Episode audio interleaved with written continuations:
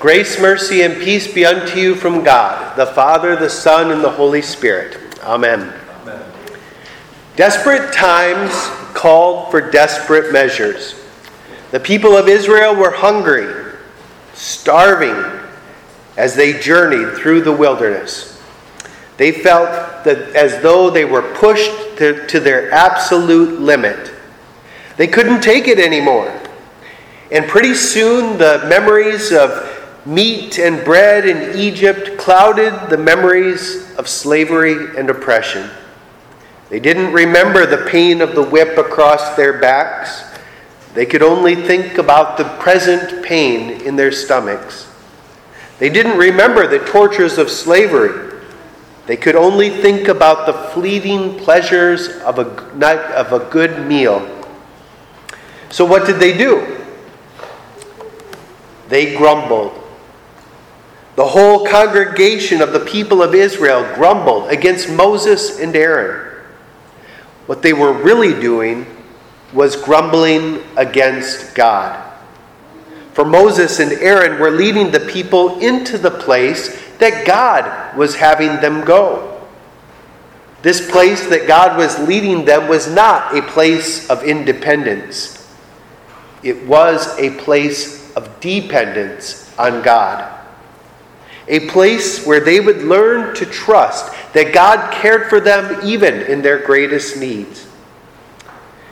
Well, the people rejected this proposal and rather wished that they were dead or in slavery, rather free and hungry. Can you relate to the people of Israel? Have you ever been in a situation where you've grumbled I know that you have. we do it when we're working, right? We do it when we're at school. Even when we're in the comforts of our very own homes, we grumble. It's so easy to point out where things could be better and how, how we could certainly do a better job if we were doing it ourselves. But you know, I think of how good we really have it to be born in this place, in this time. It's really something. We can have a good, hearty meal in a matter of minutes. We see family across the country in a few short hours. Well, for, for Rose and I, it was 30 hours coming back. but we find answers in the palm of our hands to all of our questions. There's no need to argue anymore, just Google it. We have entertainment piped into our homes. We eat a good meal every day. And yet, we complain. We can see in ourselves and in the people of Israel how easy it is to hold the arms of God's prophet one day and then beat them down the next day. We can see in the people of Israel and in our own mirrors the sinful nature at work. Now, for the people of Israel, their sin was not that they were hungry, they were actually hungry. And even asking God for meat and bread was not sinful. In fact, what does God tell us to do in the Lord's Prayer? To say, Give us this day our daily bread. No, their sin, even our sin, is the sin of believing that God's promises are not true. Refusing to believe the word of the Lord and looking elsewhere for provision and comfort. In other words, things will be better if this happens. Things will be better if I get that. In other words, we put our comfort and our peace always in reaching out and getting something more, something else. Now, God had promised a land of plenty, a land of security, a land where the people could worship Him without fear, delivered from the hands of their enemies. Was it too difficult to hunger for a time, to be blessed for eternity? Is it too hard to suffer the things that we suffer through for certain seasons of our lives?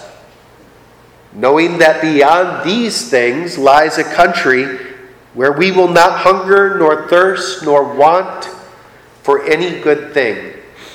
We've been promised that.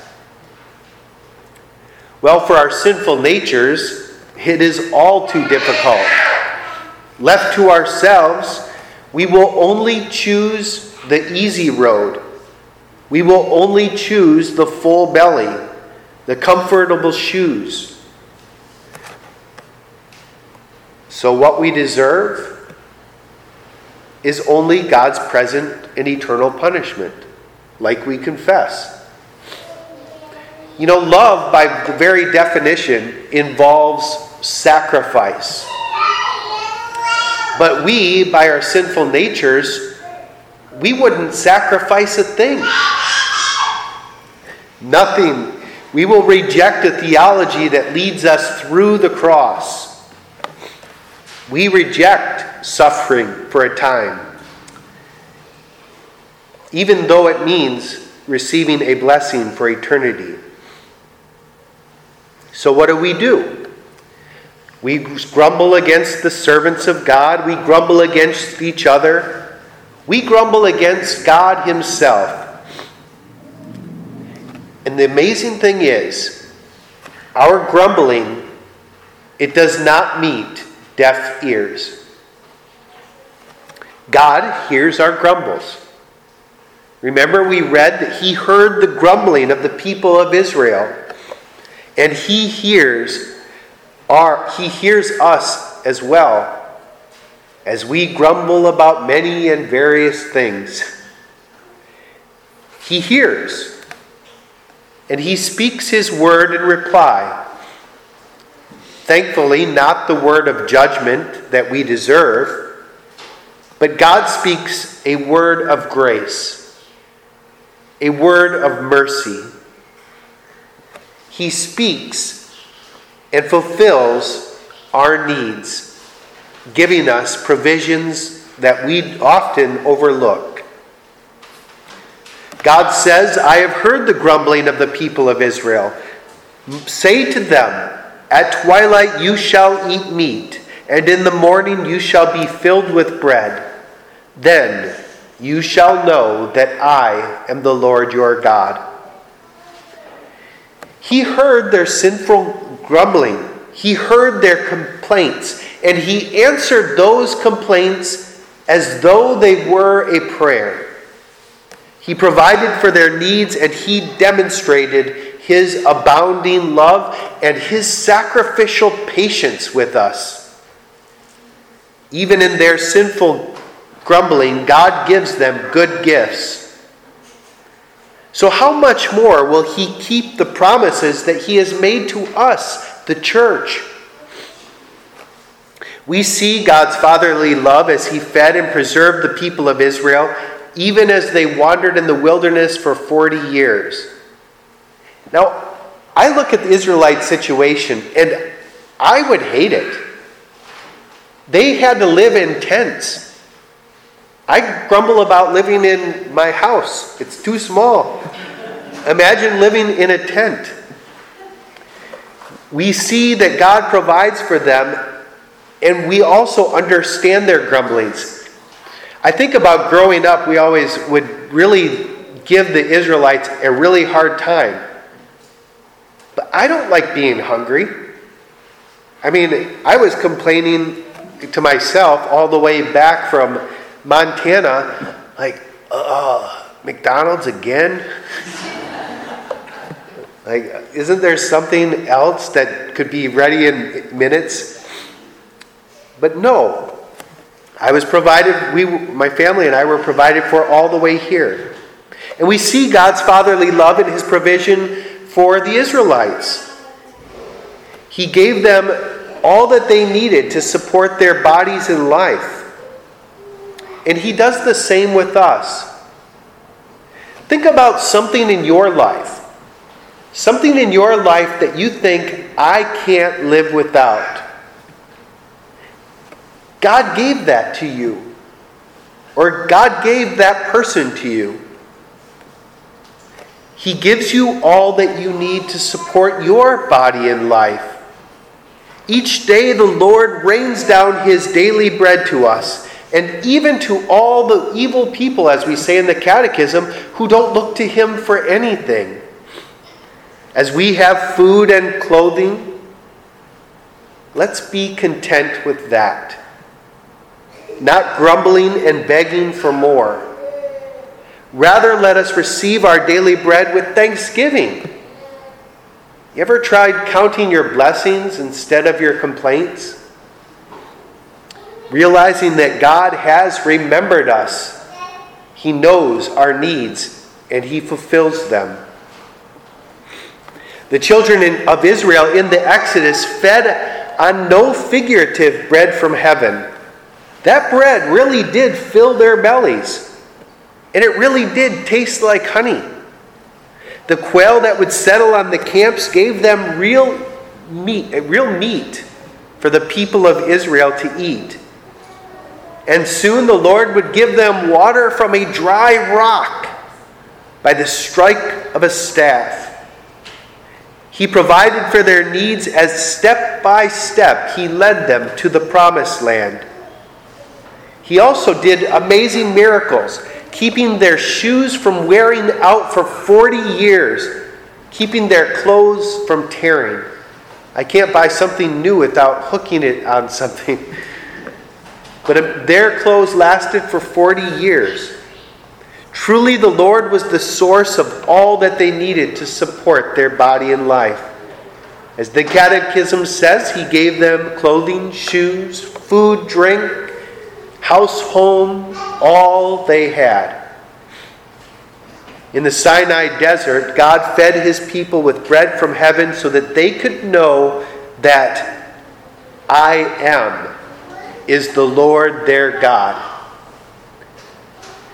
And over a thousand years later, Jesus himself fed a congregation in the Judean desert so that they would know that he himself, God in the flesh, is true bread that comes down from heaven.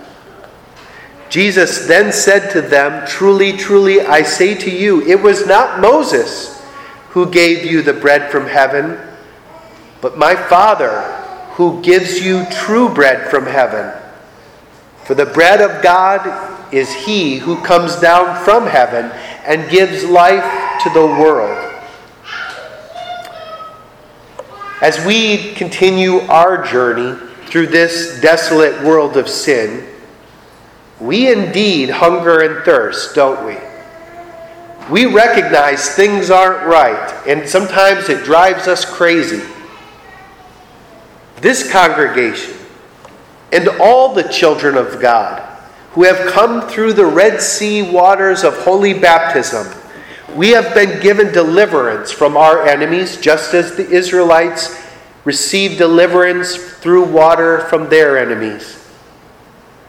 Our enemies, sin, death, and the devil, were washed away in that water. They have been swept away by a cleansing flood. And no matter what happens to us, and bad things happen, don't they? They do. This world has lots of bad stuff that happens to us. But no matter what happens to us in this time, before our entrance into heaven, there's no going back to slavery and servitude. No matter how enticing those memories get sometimes, if I just had it the way it was before, it'd be okay. If I was just here, if I was just there. Instead, we are fed, we are filled up with true meat, true bread, true drink. The bread of God who comes down from heaven and gives life to the entire world. Your deliverance has been won. Jesus gives you life in his suffering, and death. And there on the cross, Jesus endured all the wrath of God for our sin. He himself wandered. He himself hungered. He thirsted. He suffered. He died, paying for the wages of sin. There, in him, is your life, your journey, your cross. And this cross has been taken up by Jesus, who was high and lifted up for the sins of the world. And there too, in his story, is your grave. And your grave has been slept in three days, after which Jesus rose to life again, assuring that you too will rise to new life in him. In the face of such goodness, such grace and mercy, we can stop and ask, as the Israelites did, What is this? What is this that God should provide so much for the likes of me? I know how I am. I know how I grumble against all the things that God has given me. And as Moses answered the people of Israel, This is the bread that the Lord has given you to eat. What is this? It is the bread of comfort in the face of earthly trials. It is true food of grace that sustains us all our days, all of our days of wandering here in time, so that we could pass through and live with God in eternity. It is the bread of God that gives life to the world. It is God's grace and mercy. That's what it is, found in Jesus alone.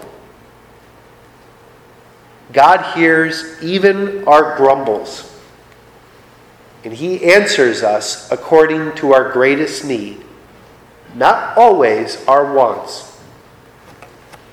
But sometimes in our wants, He teaches us that He has provided all that we truly need.